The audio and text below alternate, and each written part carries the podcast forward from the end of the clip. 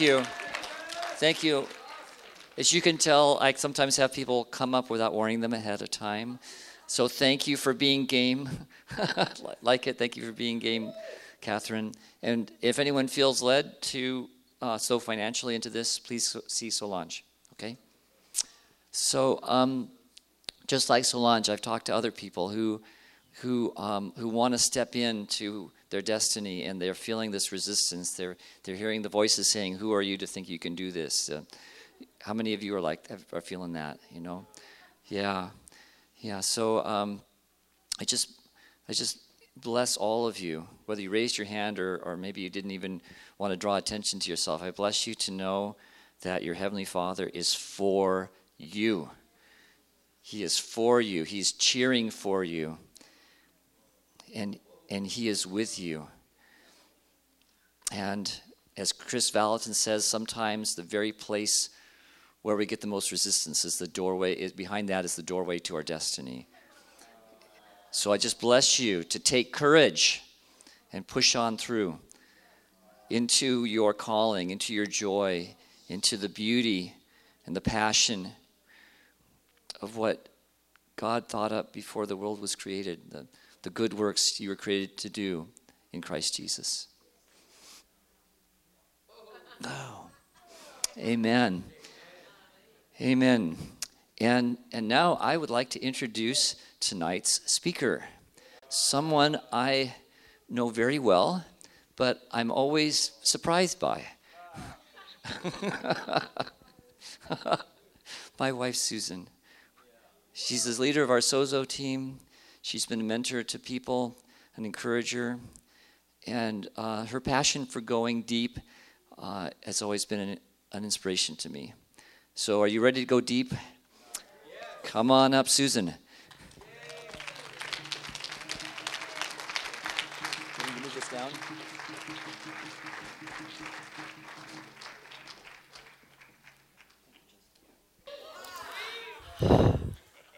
Okay, I'm, I'm live now. Okay, is that better now? I don't have to talk very loud. I'll, is it, that's plenty loud. Okay, is that better now? Not blasting out in the ears now? Okay, good. Okay. I know you want to hear me, but you don't want to hear me that much. Yeah, okay. So um, it's been on my mind for a while to talk about the kingdom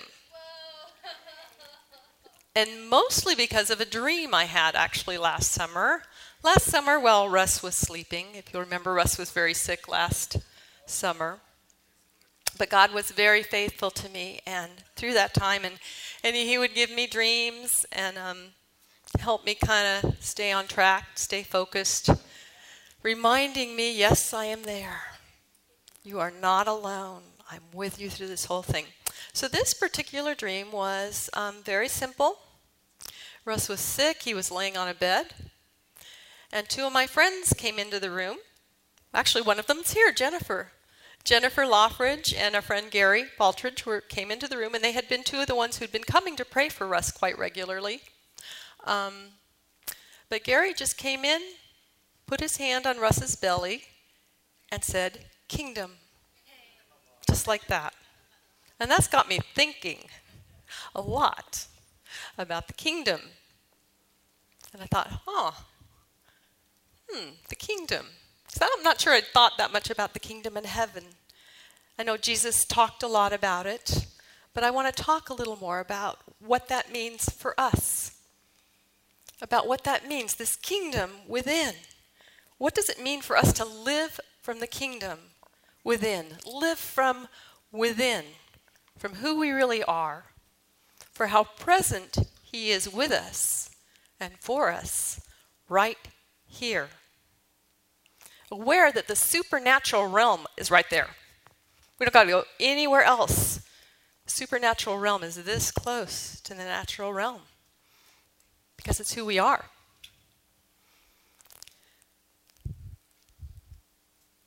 Years ago, like many, many, many, many years ago, um, I was working at a job. And this guy, I didn't know him very well. I just knew he was a little unusual.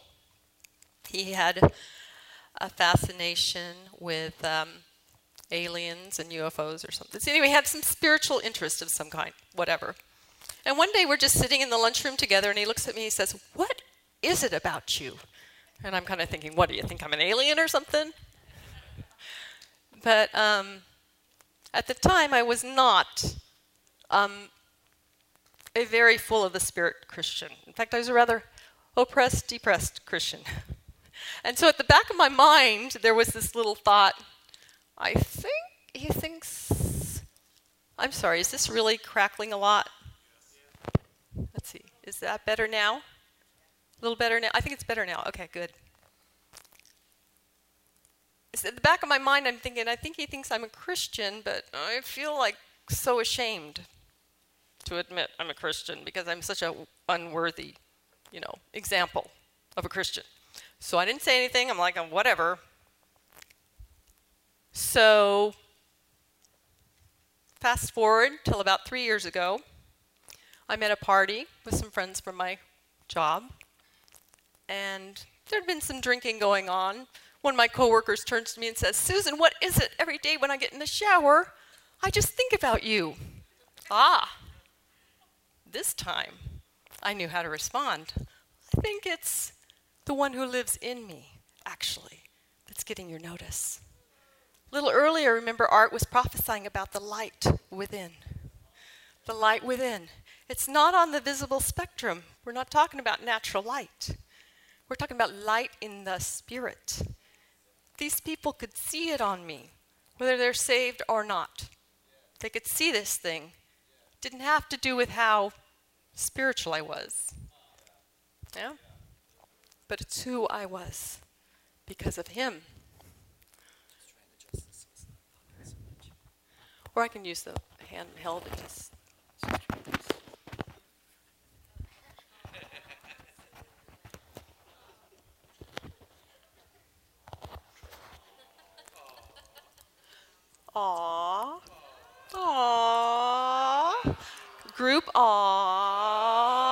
Okay, got it out of your system now? Good. Is this okay? Is this better? I can do the handheld if it's really popping a lot. Do you think it's better now? Better? Okay. Okay. So what are they seeing? What is this light? Huh? We carry light? How does that work? Really? A couple years ago, I'm at another church. There's a special guest speaker there. And he decides to take us for a spiritual experience. He has the whole group together, engaged with heavenly places, and we're all kind of soaking. And, and I just started walking with Jesus in a vision, okay, in a vision. In the spiritual realm, I'm just walking arm in arm with Jesus. He takes me into a um, greenhouse showing me flower. You know how that is. She's showing me cool stuff, flowers and herbs, and I'm smelling things and looking at things. And then he takes me to the back of this greenhouse, and there's a bakery there. And they're baking bread. And it's just really, and so we're just kind of hanging out, having a good time. And he shares some of the bread with me. Oh, it's just, you know, one of those cool times with Jesus. And then kind of coming, coming back, Sorry, why don't you get me a handheld? Is this one going to work? Is it on? Oh, it's on. Okay. We'll try again. Uh, is this loud enough? No? Oh, is that? That's got to be loud enough. Okay. Okay. So I wake, you know, kind of come back, back to planet Earth. I see a friend, I go over and I hug my friend, and she says, Susan, are you, have you been eating fresh bread? Kingdom of heaven is within. Now, that was a visionary experience. How did she smell fresh bread? When does the natural become the supernatural? How does that work? How many of you know we don't know how? We don't have to know how this works for it to work. The kingdom of heaven is within, it's who you are. Now, when John came preaching the kingdom of heaven on earth, he was saying, Prepare ye the way of the Lord, the kingdom of God is here, it's coming. They had a grid at that time, the Jewish people, they had a grid for what a kingdom was. And their idea of what a kingdom was was oh, somebody else going to come and conquer us. But hearing that, okay, your Messiah is coming and bringing a kingdom, they're probably thinking, oh, good, we get to turn tables on the Romans. It's our turn to go conquer them. Well, Jesus came, he was talking about the kingdom too. But he wasn't talking about coming and conquering, was he? He was telling them things that were rather mysterious. I don't, and they didn't, lot, he was talking a lot about in parables. Because he knew probably if he told them, tried to tell them literally what it was going to be like, they probably wouldn't get it. He was saying things like, it's, it's a precious pearl. This kingdom, it's so precious. It's like a pearl. You would sell everything for it. This kingdom, it's, it's, it's small. It's like a little leavening, but it goes into the whole bread and it makes changes everything. It's talking in parables, and I, eh, you know, and they didn't really get what exactly was this about. You see, they absolutely thought that the kingdom was going to come with our Messiah looking like this. Like this. Like the lion of the tribe of Judah, kind of. This is how kingdom's going to come. Kingdom's going to come roaring. The kingdom came upon them, started like a little baby in a manger, didn't he? He just went around talking to people, loving on them, getting them healed, speaking truth to them.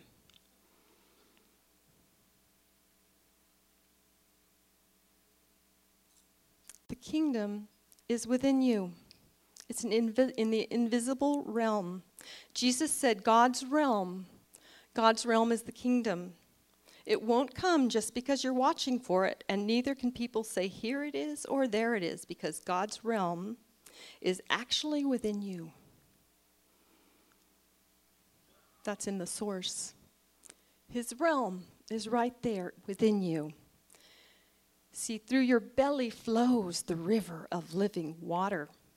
His river flows through you. All that is available in the kingdom is immediately available through you, right there on earth as in heaven. Now, Solomon, back in the Old Testament times, I think he had an idea of kingdom. I think a lot of the people in the Old Testament were kind of getting having a picture of it because how many know so much of what happened back there absolutely was a foreshadowing of what was coming? Because solomon said this in uh, back in chronicles. God because he's building remember he was building a temple.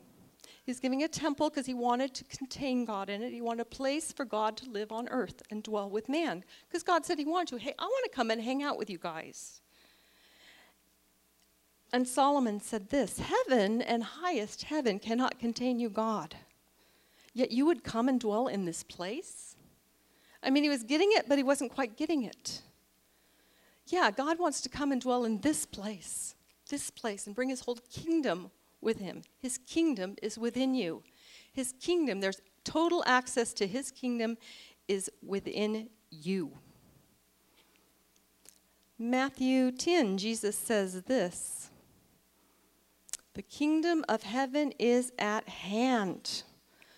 Cure the sick, raise the dead, cleanse the lepers, drive out the demons. Freely you have received, freely give.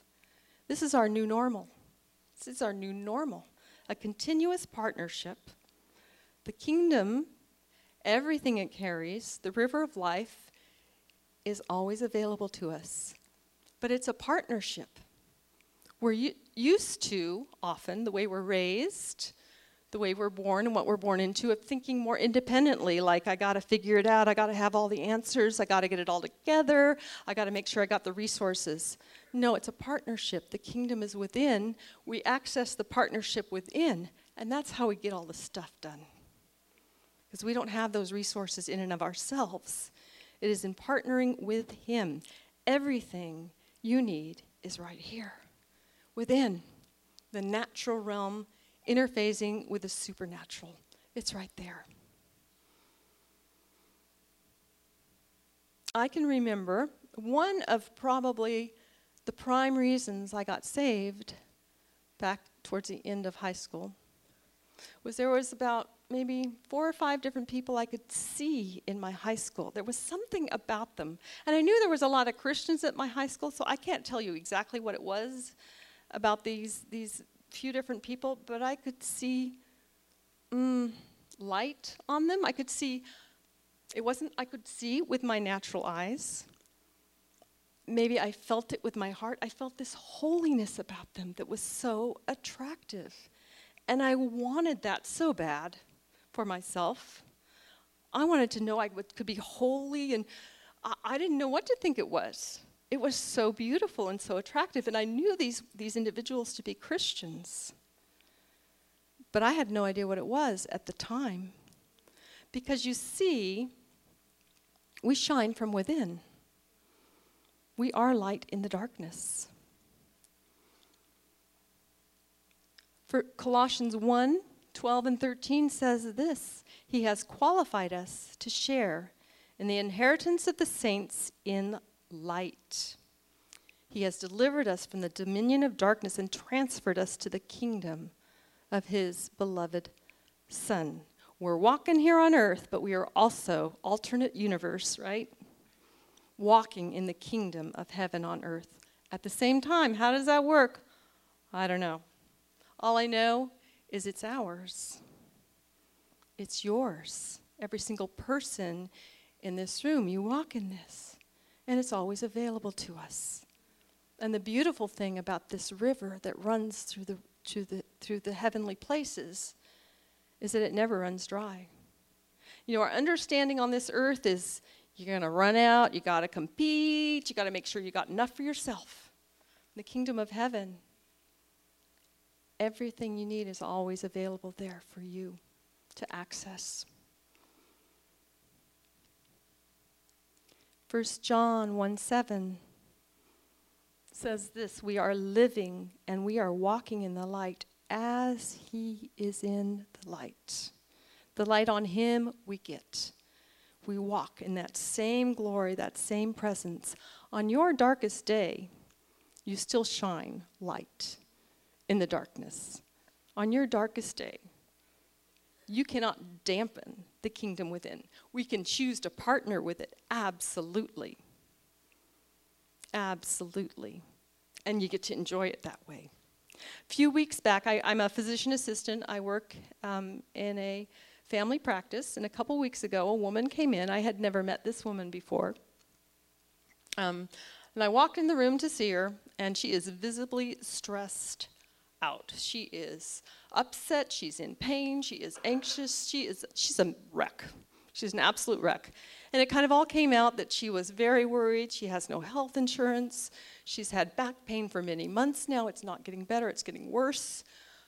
Oh, she's just everything. You name it, she's worried about it. I'm never going to get better. My pain is just going to keep getting worse. I don't have any money to see the doctor. What am I going to do? Ah! So we do the little doctor thing and examine her and get her whatever, prescriptions, whatever. And then I just, I'm just looking at her going, well, I don't, this doesn't make sense, but I see God all over this woman. Wasn't her peace, that's for sure. No, but I could see light on her. I just said to her, you know, I see God all over you. And she's like, oh, I went to church today. In fact, I go to church every day. Good Catholic, yeah, good Catholic. I go to, but her countenance completely shifts. She's like, really? There's something good about me and somebody sees something good about me. So it was wonderful because, of course, that helped me have favor with her. I immediately was able to pray for her. She got healed. We did little sozo stuff. So she got rid of the anxiety stuff. She's like, see, you don't have, you don't have to go to church every day to be a, a good Christian. you get to hang with him any place, anytime. So we did a little of that and helped her show how she could do that. So, how many know? Kingdom of heaven, it's within. Kingdom of heaven within her, and the kingdom in heaven with me had a little party that day. Yeah. Yeah, right there available. I didn't have to spend, you know, days and days fasting and praying, uh, getting ready to pray for somebody. Kingdom of heaven, it's immediately accessible to us. It is within. Yeah within each one of you. In um, Matthew 13, there's an interesting statement about the kingdom. It says this The kingdom of God, in the, the kingdom, in the kingdom of God, it's like a student who knows when to bring the old word and when to bring the new. I think that's an interesting statement, isn't it? And it made me start thinking, you know, the kingdom of heaven is all about what flows with life. What flows with life. So it doesn't mean you can just randomly whoo, open up the Bible and that's the now word right now for that God has for you. It's what is flowing with life. And some of the old words like the Old Testament has got some real kingdom truths in it as well as the New Testament. And it's training ourselves to discern and learn and pay attention to what is bringing life, what is flowing in the present and the now, what is God doing now. That's what's flowing in the kingdom. So I think Ezekiel 36 describes what the kingdom is like. If I can get my slide to forward here. There we go. Yes. This is what Ezekiel 36 says For I will take you from the nations, and I will gather you from all the countries, and I will bring you into your own land. I will sprinkle clean water upon you, and you shall be clean from all your uncleanness. And from all your idols I will cleanse you. A new heart I will give you, and a new spirit I will put within you. And I will take out of your flesh the heart of stone, and I will give you a heart of flesh. Hey. And I will put my spirit within you, and I will cause you to walk in my statutes, and be careful to observe my ordinances. And some of you are feeling the Spirit falling right now as we're reading this word. You shall dwell in the land which I gave to your fathers, and you shall be my people, and I will be your God. All is new. All is new. All is fresh in the kingdom. New territory. We have new land. We're clean. We have a new heart. We have a new spirit. And we belong. We belong daughters and sons of the king, you belong in the kingdom.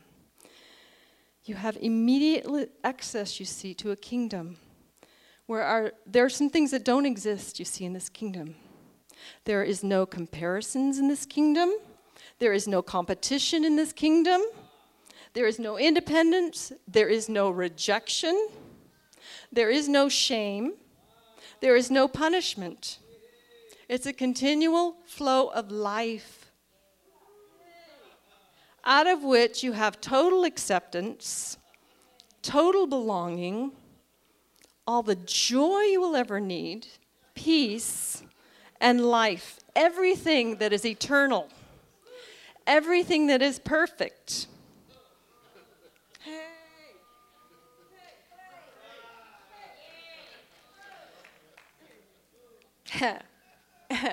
And love, not like what the love does, the, not, not like love on earth. Love on earth is kind of like, well, if you love me, I'll love you.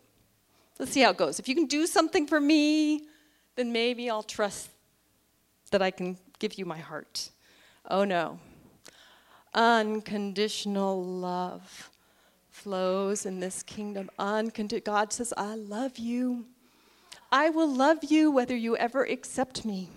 I will love you and I will keep on loving you because I already count you as mine because I created you. So, independent of your response to me, I will love you and keep on loving you. That is the love available for us in this kingdom. None of us are able to love with that love on our own. None of us are, right? We can't. This is the love of God. So that's why one of those things that doesn't happen in the kingdom is independence. That's an earthly concept that we can do anything in and of our own self. That's why we can be weak and strong in the same time. You see, the way we understand things on this realm and the kingdom realm, completely different. Definitions are not the same. Right? I think that's why we get mixed up sometimes because it feels like we're trying to apply how things work here with how things work in the kingdom. They're different.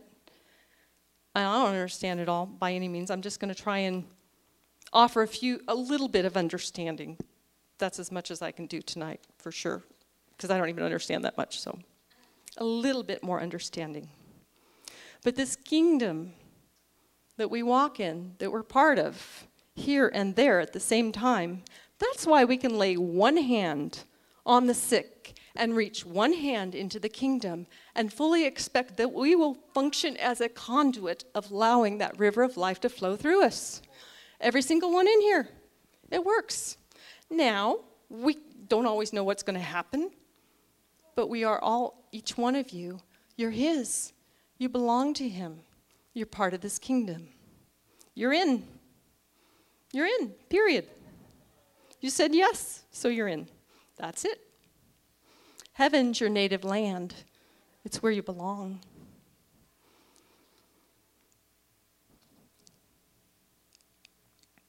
See, he who dwells in you cannot be contained by the natural constraints of this world. We live according to a different set of uh, principles because of this kingdom we're part of. The more comfortable we get with this notion that we live from a place where He is always with us and He is always for us, the more freely is this river going to start flowing through you. I'm okay with Him. He loves me. He believes in me. He's with me. He'll never leave me. Yes, it's true. It's true. He can do for you what Humanly, we have the limitations. He does not. So, I want to talk a little bit about some of the qualities of the kingdom. There we go. Yes. The kingdom flows with what is eternal and what is with what is of life. Romans 14, 17 says this It is not eating and drinking that makes up the kingdom, but righteousness, peace, and joy in the Holy Spirit. See, these are the things that are eternal. These are the things that are eternal righteousness, peace, and joy. So, back when, this is from Romans, when Paul wrote this, right, Paul?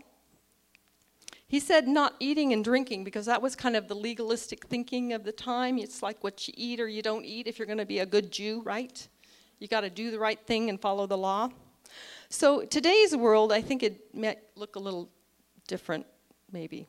Something like it's not about using a PC or a Mac. It's not about using a fuel efficient car or being politically correct. It's not about tithing a certain percentage of your income. And how about this one? It's not about being a success or being a failure according to the world system. That's not what the kingdom of, he- of heaven's about. It is about righteousness, peace, and joy in the Holy Spirit. Righteousness, peace, and joy you get to partake of now and for forever. Forever. This is forever stuff. We just get such a small taste now, it's just going to keep increasing. Of his government, there will be no end. It starts now. It's ever going to increase more and more and more. And everything that flows with what Jesus brought to earth, it's increasing through us. Isn't that amazing? Yeah. Now, it doesn't make sense, but we can accept what we can't quite comprehend, can't we? We're going to have to, because there's a whole so much we got to take by faith, you guys. We don't have to get it all. It's okay. He'll help us understand it as we need it. Now, when we look at difficult situations in our lives from the kingdom, uh, from, from earthly perspective, I mean, when we look from difficult stuff from this level, earthly level, ground level. We're just we're so aware of our limited resources, limited abilities. I can only love so much. I can only do so much. Um, but when you start becoming more and more aware that you're not alone, it's not up to you to, to take care of all the resources, to make all the connections. We start being aware I'm, ah, oh, I'm connecting connected to the one that has all, knows all, does all, is everywhere all at once. Ah, okay. Perspective starts changing. Now, there's something I do want to say that I think is an important principle about this whole thing that I think we get mixed, we get really confused about a lot. See, we, we talk about being holy, we talk about our righteousness, and we think, we can think, that being perfect means never making a mistake. And that's kind of how we understand it on earth level, isn't it? Kingdom of earth, of this realm, if you're perfect, you got it all together. You got the hair, you got the clothes, you got the car, you got the house, whatever. Perfect kids, right? Everybody, perfect kids? Yeah. Perfect marriage, perfect whatever. Well, what that is not righteousness. That is not a, the concept of holiness and perfection in the kingdom of heaven.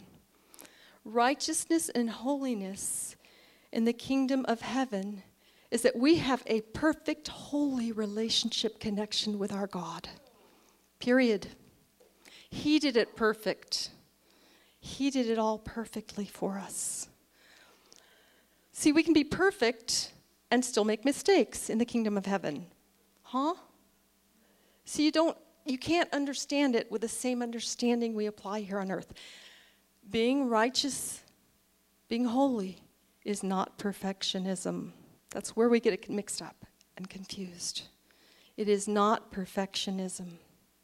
In fact, Paul talks a lot about, you know, we're weak.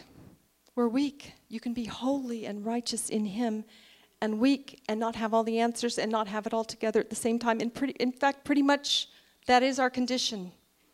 That is our condition, period. You are holy and you don't have all the answers. You are righteous in Him and you make mistakes. Yeah? It's true. It doesn't make sense. And it doesn't make sense. Yeah? It does mean, however, that as our heart is sensitive and soft and tender before Him, if we make a mistake that hurts somebody else, we're going to be aware of it and we're going to want to reconcile that, right? So I'm not saying we just go out and do whatever we feel like doing because we can. do you understand what I'm saying? Does that make sense? I'm just trying to communicate is righteousness is not perfectionism. Righteousness is not making sure I never make a mistake or do anything wrong. Because when we get so focused on never making a mistake, not doing anything wrong, we get afraid of doing anything and that is not the kingdom of heaven on earth. See, our position, it is our position in Jesus Christ that makes us perfect, not what we can do or not do. I think there's some really um, neat principles that are um,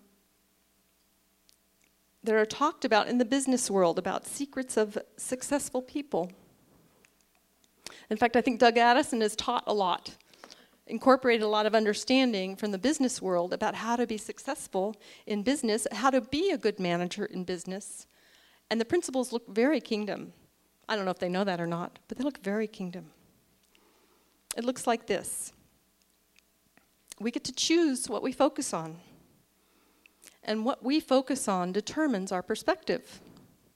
So, this picture up here, that would be the nasty Nimitz on a very bad day. Yeah? Actually, I think it's Singapore. I mean, how would you like to face a commute like that every day? Like, okay, I might be home two hours later, maybe. so you can get really upset, right? So, just for example, just going through something hard and unpleasant, okay? having a bad day. You can get upset and annoyed and frustrated. We have a choice. So, reactive people sort of would be one definition of one kind of person, somebody who's just reactionary, knee jerk. You just, you're having a bad day, you get upset, you're basing your reaction and your feelings on your present circumstances. As opposed to proactive people. I think Danny Silk would call that people who are being intentional, people who are planning their reactions based on who they are, based on who they know. So for us, that means we want to live intentionally from heaven to earth, to live from the place where I know I am accepted, I am not rejected, I am valued, where my every felt need is met and recognized. God knows I have needs, He knows I have wants, and He cares.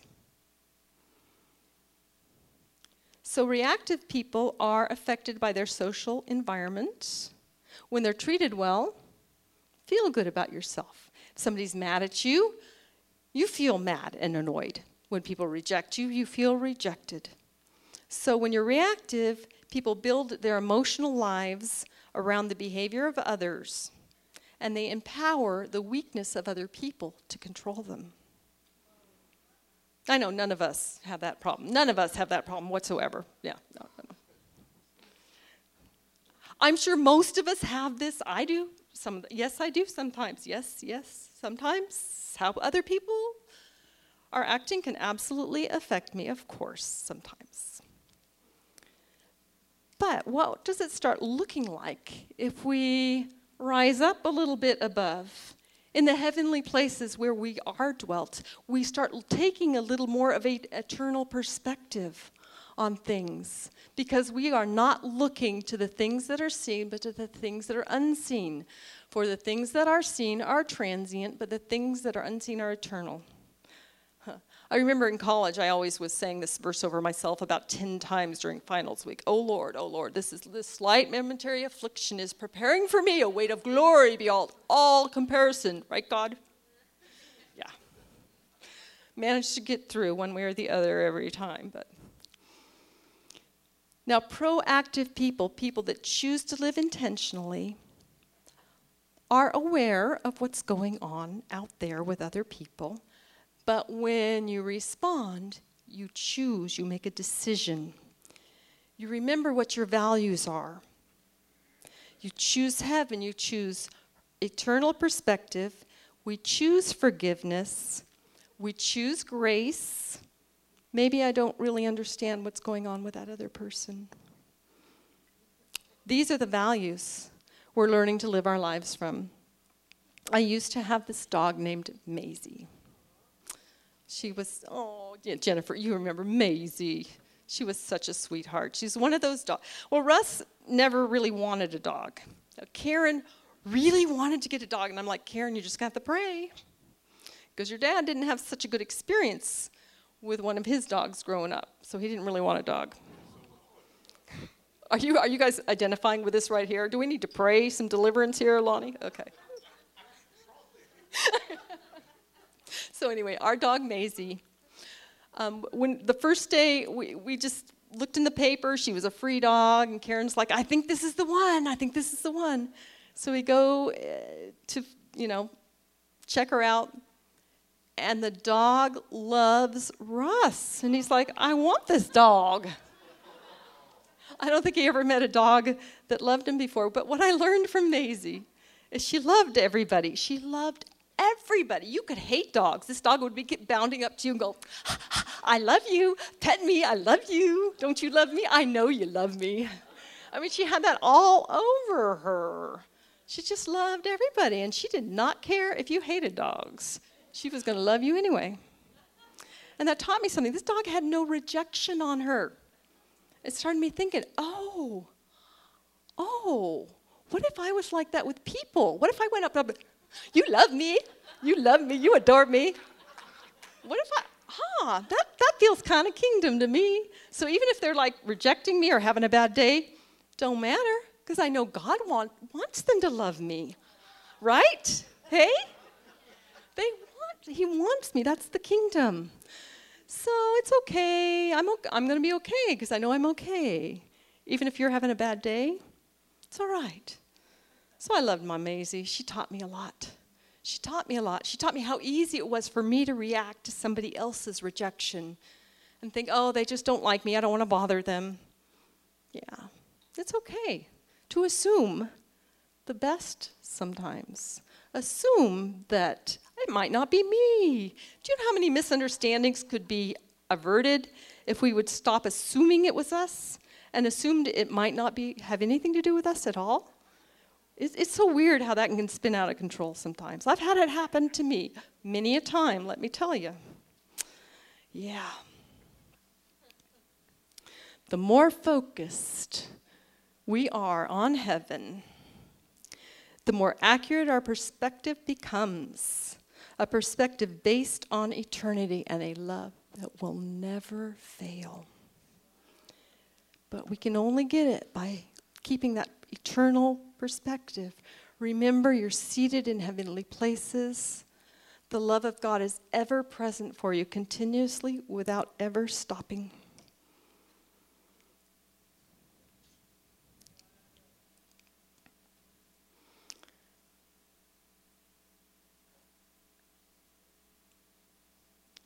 When we worry, when we're anxious, when we're upset, when we start obsessing, it's because we're staying here on the temporal realm. We're, seeing, think, we're allowing things to get bigger than they really are, out of control. It's because we're down here on this level. Scripture um, Jesus shared, uh, Sermon on the Mount, goes like this Seek ye first the kingdom, and all these things shall be added unto you. Well, all those things he was referring to was our, our natural needs are the practical things of life the food, the clothes, the rent, the gas money, the whatever. That's what he was talking about. Seek ye first the kingdom, and all these things will be added unto you. I like um, Saint Teresa of Avila, one of the old mystics. God, um, God told her this once, which is kind of an interpretation of that scripture. Look after what is mine and I will look after what is yours. Can we trust that He is more able to take care of us than we can take care of ourselves? Hmm, that's a big one, trust. That's a big one. But He can. He absolutely understands and knows our needs and our wants. And He cares about them. You know, God does not spiritualize our lives. He does not minimize our heartfelt needs. He takes them very seriously and he understands. How many of you heard the saying um, that we shouldn't be so heavenly minded that we're no earthly good? I eh, never liked that. Oh, I heard a missionary say that once. I went, oh. Ow, ooh, I'm so sorry. You've got so discouraged. Well, I think actually we want to become so heavenly minded that we are earthly good.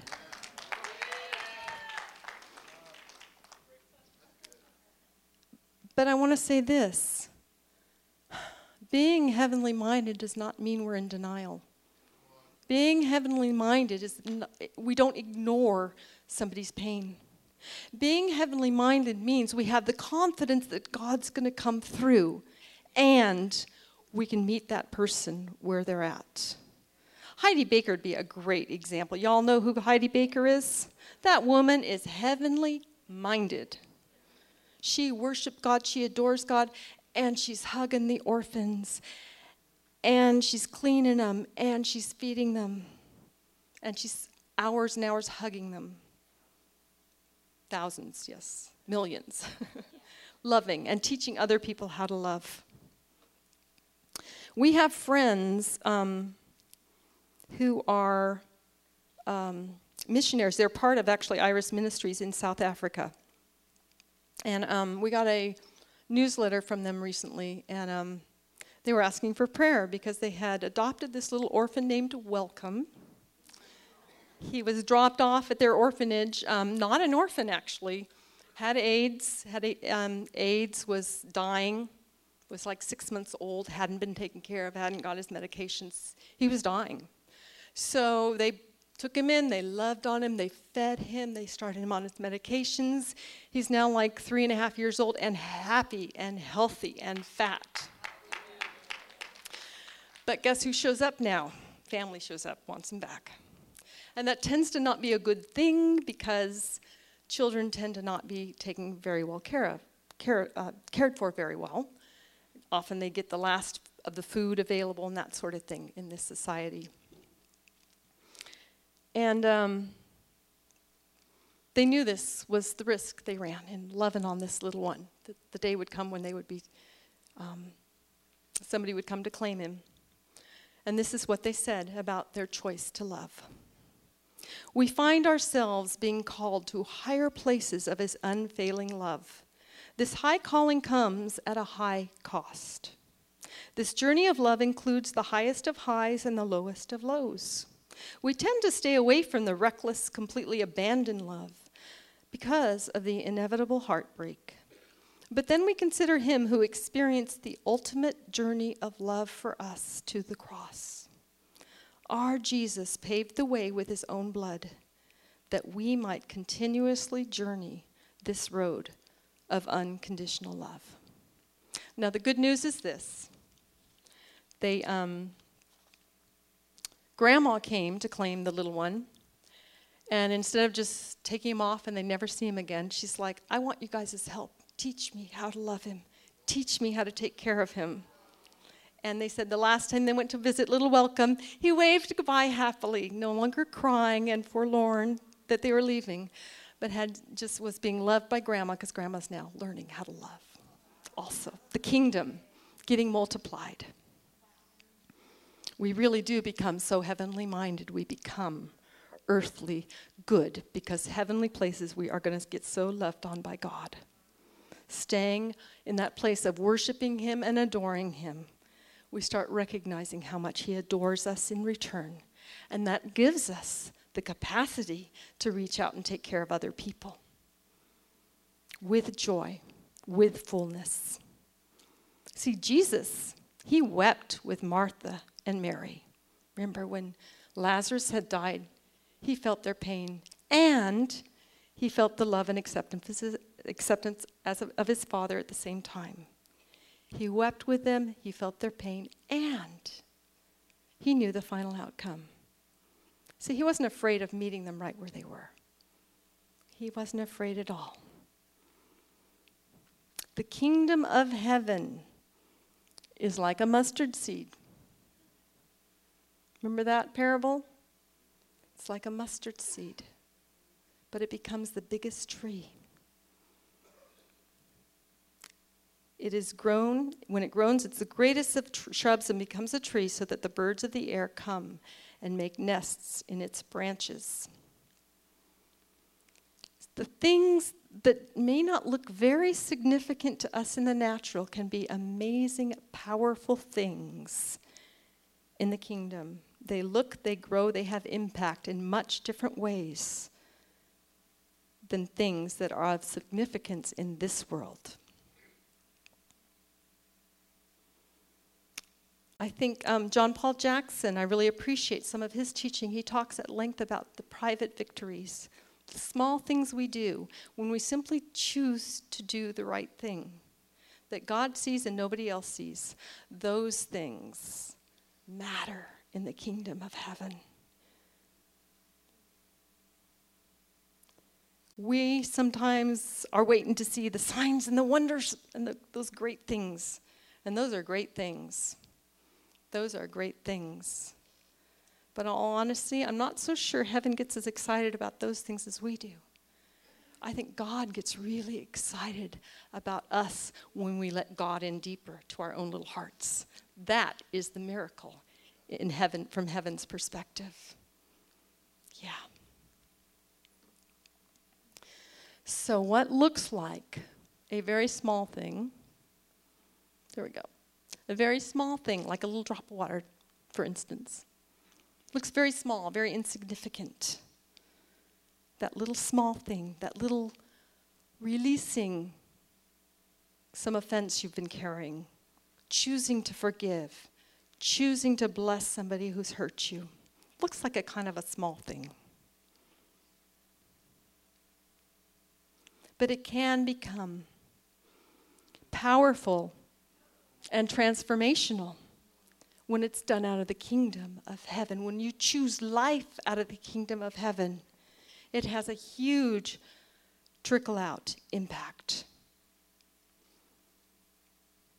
If it is done out of kingdom resources, not out of self effort, not out of trying hard, not out of working, but out of the unction and the inspiration of the Holy Spirit, who knows where it's going to lead? I'm actually going to show a little, short little film clip right now. A movie I think is very much a kingdom movie, very much about the principles of the kingdom of heaven. It's a movie called Pay It Forward. Anybody seen that movie? It's an awesome movie. Um, so this movie is about a, a, young, a young boy. He, he's, I guess, about 12 years old. For his social studies project, he and all his classmates are asked to do something really big that's going to change the world. The teacher wants to challenge them to think outside themselves. That would be a hard thing for a junior high student to do, right? Most high, junior high students are like, don't get much beyond the mall or uh, cool clothes or what parties are going to be this weekend, but teacher challenges them, I want you to do something really big. Okay? So the clip I'm going to show you is about this young man who, who decides he really wants to change the world. And what he decides to do is he wants to do three things three different people. He wants to touch three different people's lives in such a way it will change their lives. And when that happens, he says, and then I'm going to want I'm going to ask each of them to do three things for three different people that really changes their lives. Something so big and something so good that it's going to help them change their lives. So we're going to catch the movie, just show a little bit of it, where there's this um, news reporter who has actually been touched by this movement. He calls it pay it forward, right? This news reporter, his car has just been trashed. A perfect stranger walks over up to him, hands him the keys to a Jaguar. He's like, huh? Why are you doing this? So, this news reporter wants to find out where all this acts of kindness came from. And so he's tracking it down, and he's about to have an encounter with the boy's um, grandmother, who is actually a homeless alcoholic. But her life has been impacted by this movement. And we're going to just take a look at what that is. Are we ready, Patrick? Yeah? Okay.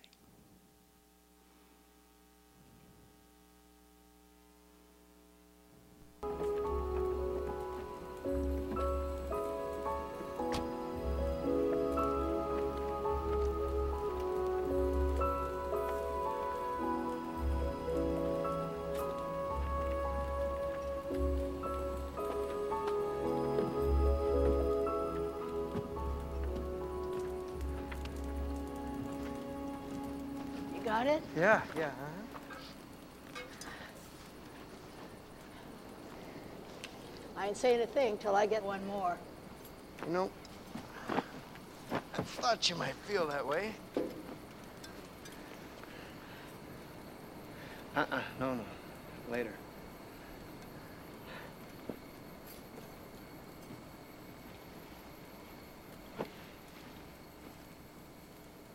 I got my places. Places where nobody cares where you park overnight. Places where I live. Anybody who knows me knows where to find me.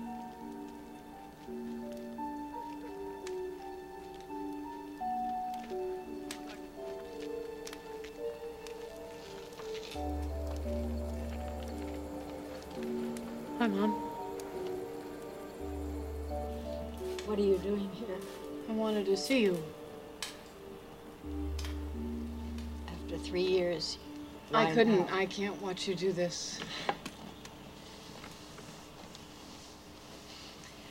I drive by your house. I know. He's big. Yeah. What are you doing here? Are are you are you going to try to put me somewhere? No? Well, Then what do you want? I want to try to do something.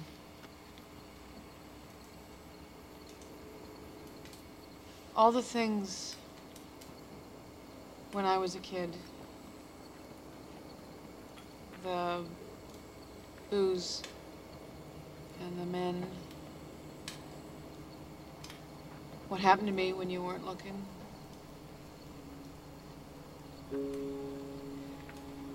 I know we're all weak. Not you. No, I've been weak. Well, here's the thing.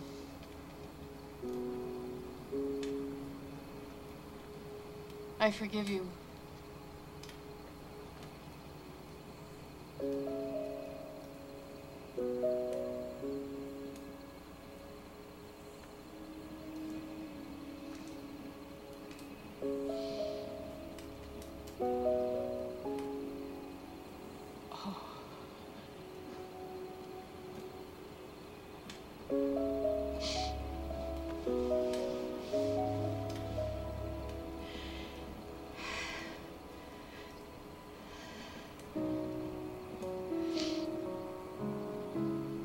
Like your hair. I know, I'm not putting it back.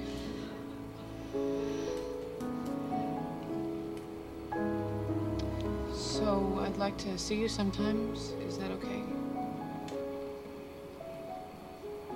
Yes. You can't live with me? No. Who would want to? Can I see him? Not drunk. You gotta be sober even if it's just for two hours. Yeah, I can do that. Okay. Well, then I'll come and find you. Okay? Yeah. Okay. Why'd you do this, Arlie? So, she told me why.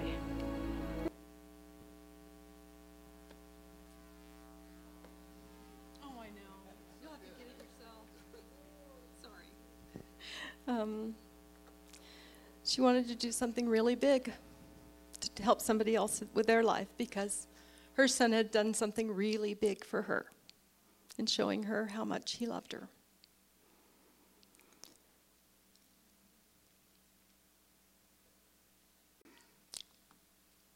So, what is the power in one act of forgiveness? What is the power in one act of kindness? What is the power in one act of love? We can't measure these things like we measure the things on this earth. I don't know. What do those things do in the kingdom of heaven, you guys? I think we are one body. And I think when we choose kingdom values in one area, in one place, I think it has an impact much, much bigger than we can even begin to understand.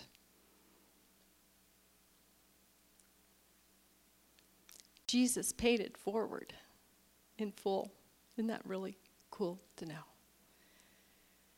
So, if there's anything whatsoever you're struggling with at all, He's got it covered. Just reach in and get the help you need because it's right there. It's right there. He understands, He's got it covered. And He knows we all need help with this stuff. Nobody is ever expected to figure it out and do it on their own.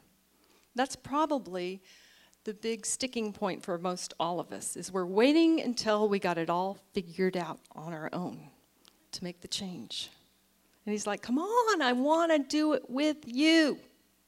God is so Mr. Relational. Everything about him is about being in relationship with us. He just wants to help. He really does. So I just want to close with a couple other thoughts. And that is a couple ideas about how we could best access this kingdom. First, becoming childlike. Jesus said this Allow the little children to come to me, and do not hinder them, for to such belongs the kingdom of God. Did he mean little children, like you had to be five years old? Did he mean that? I think yes, but I think he also meant be like a child. Be like a child. Cultivate awe and teachability. Recognize we don't have all the answers, we don't have it all together. I love Randy Clark. I, I got the opportunity to travel with him once to Brazil. I mean, the man gets as excited about seeing a headache healed as cancer. And he's been doing this for years and years. He's seen thousands upon thousands of people healed. And he gets as excited now, I'm sure, as he ever did. He's amazing. That's childlikeness. Childlikeness is not being goofy and weird. That is not childlikeness, right? Childlikeness is not is kind of being able to play and enjoy and engage and getting excited about the little things the little things of god the little things of god. I wish i could meet brother lawrence. I mean that guy had more fun doing dishes than most of us probably have fun in a i don't know a year of renewal meetings. Right? Brother lawrence he, he had to have been a child in his heart, just enjoying God continuously, being grateful, just in, cultivating that place of gratitude and appreciating the little things God is doing in our lives. We've gone to um, Burning Man a number of times, and I've really appreciated the leadership there because there's something um, one of them says has said when we go because because it is hard work. Okay, everybody thinks it's so romantic and fun. It is hard work going to the desert and desert and dust storms and heat and you, anyway. But she says this. at least always says this: we work hard and we play hard. It is hard work but we also enjoy. We enjoy God. If you just cultivate that place of continuously enjoying Him, it changes everything. How many know you can have one day where you're just like, ugh, nothing's working, and you just feel miserable and yuck? And then you get a little attitude adjustment, and the next day nothing has changed, but suddenly everything feels lighter and freer? What is that? It's like you've invited God in and just enjoying Him. You forgot. It's just you forgot the day before. You just forgot that He even cared. And you remembered, oh, yeah, He does care. He wants to be with me. Oh, yeah, that's right. Sometimes we think that we need to be adults and know all the answers and have it all figured out. No, nope, not at all. Um, I read this thing about um, about climbing Mount Everest because sometimes we get an answer and we get something figured out and we just kind of want to camp out there. Right? I got this truth and I'm gonna. This is the one. This is the one that's gonna fix me. This this one right here. It's gonna take care of me. Right? I got it down and I'm just gonna own this one. When you want to climb Mount Everest, it's like 29,029 feet, something like that. That is really high. I've never been higher than the Sierras, maybe 12 or 13,000 feet max. I can't even imagine what it would be like to be that high. Um, in order to be able to get up there, though, you got to train and you got to prepare.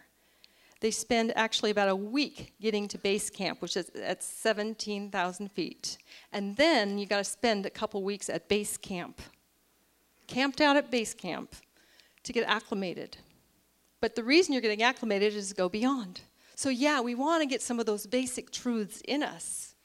We want to get them in there really deep. Messages like grace, messages like the love of God. You got to get them in there, they're foundational. But you don't want to just camp right there and say, This is all I got to know forever and ever and ever.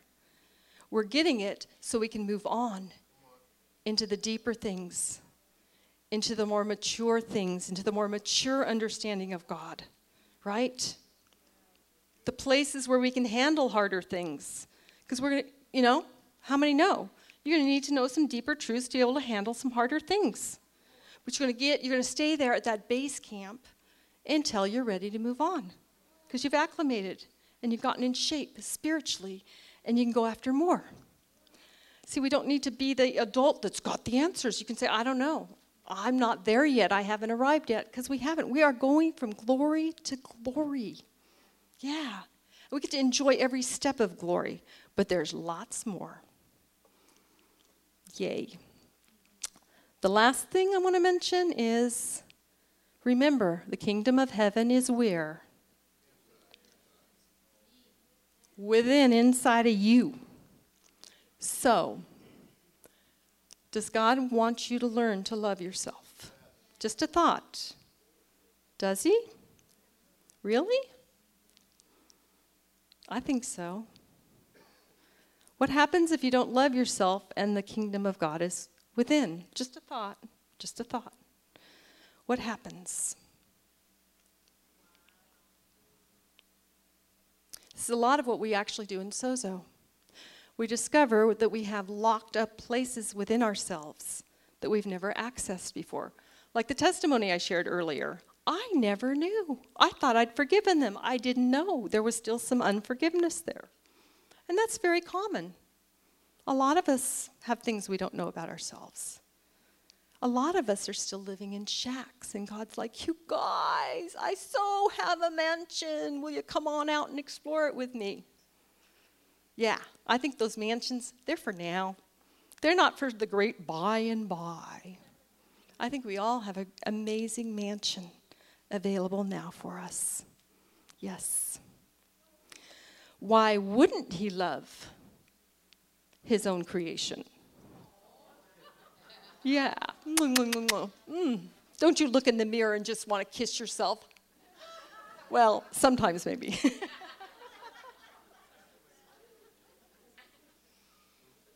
I do think it probably requires a supernatural love to learn to honestly love yourself. But guess what? Guess who loves us with that supernatural love? He's got what we need to get to that place where we truly love and accept ourselves and look at ourselves and say, I don't want to be anybody else. I don't want to be anybody else. And this picture, I love this when I saw this. Now, I don't know, is that airbrushed? Why would a polar bear hug? It does look like he's hugging the wolf. It doesn't look like he's about to eat them. He looks like he's hugging him. So the question can you hug your inner wolf? Sometimes we got stuff inside we don't like about ourselves. Yeah, sometimes, but that's okay. God loves you anyway. He even loves that part of you. You know why? Because He knows who you really are. You may not have gotten there yet, but He already sees what you're becoming. That's the kingdom of heaven. Kingdom of heaven is not stagnant. He already sees who you're becoming. So let's just accept it because once you start accepting it, he comes right into the picture and guess whose job it is to do the transformation? I'll give you a clue. It's not your job. It's your job to let him in. Yes, you do have a job. Your job is open the door. That's it. And then he does the changing.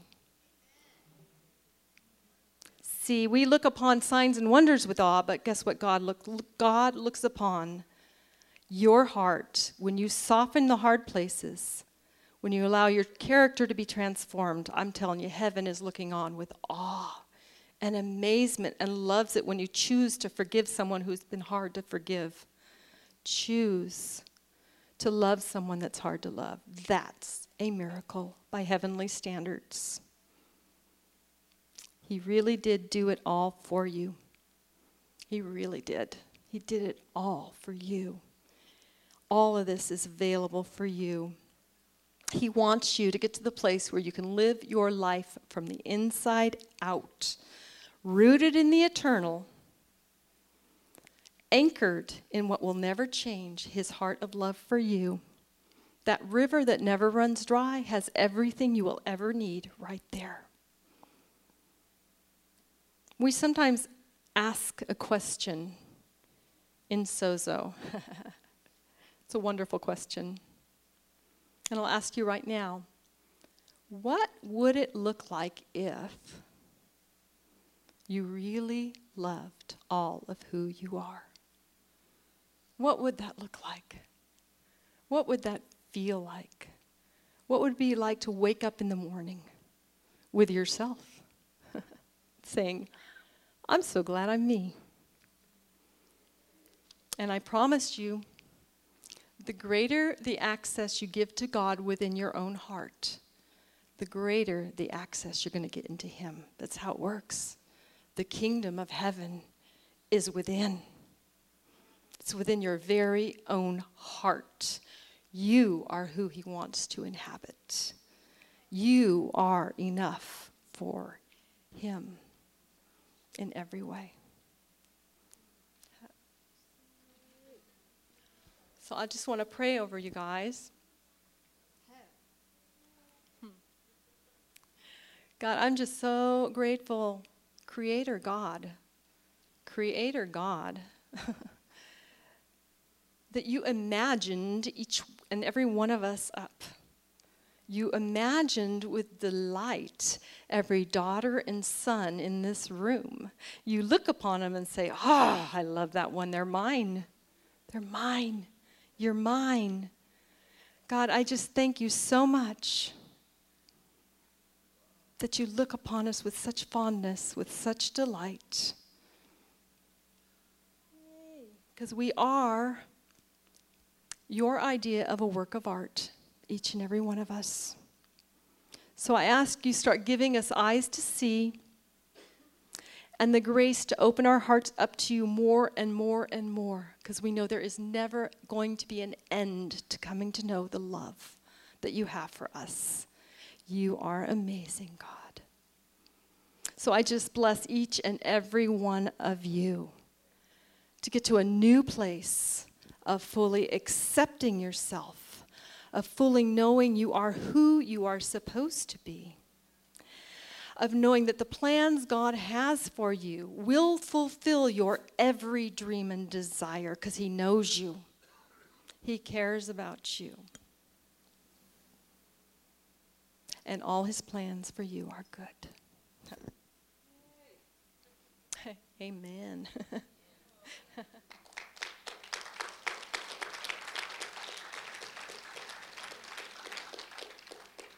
so, um, what we're going to do actually is a fire tunnel. That sounded like a really good way to bring in the new year. Get a little fired up. So, how about those of you who were asked to be part of those fire, the fire tunnel could come up here? And Patrick, thanks so much. If you could get some, maybe some music going.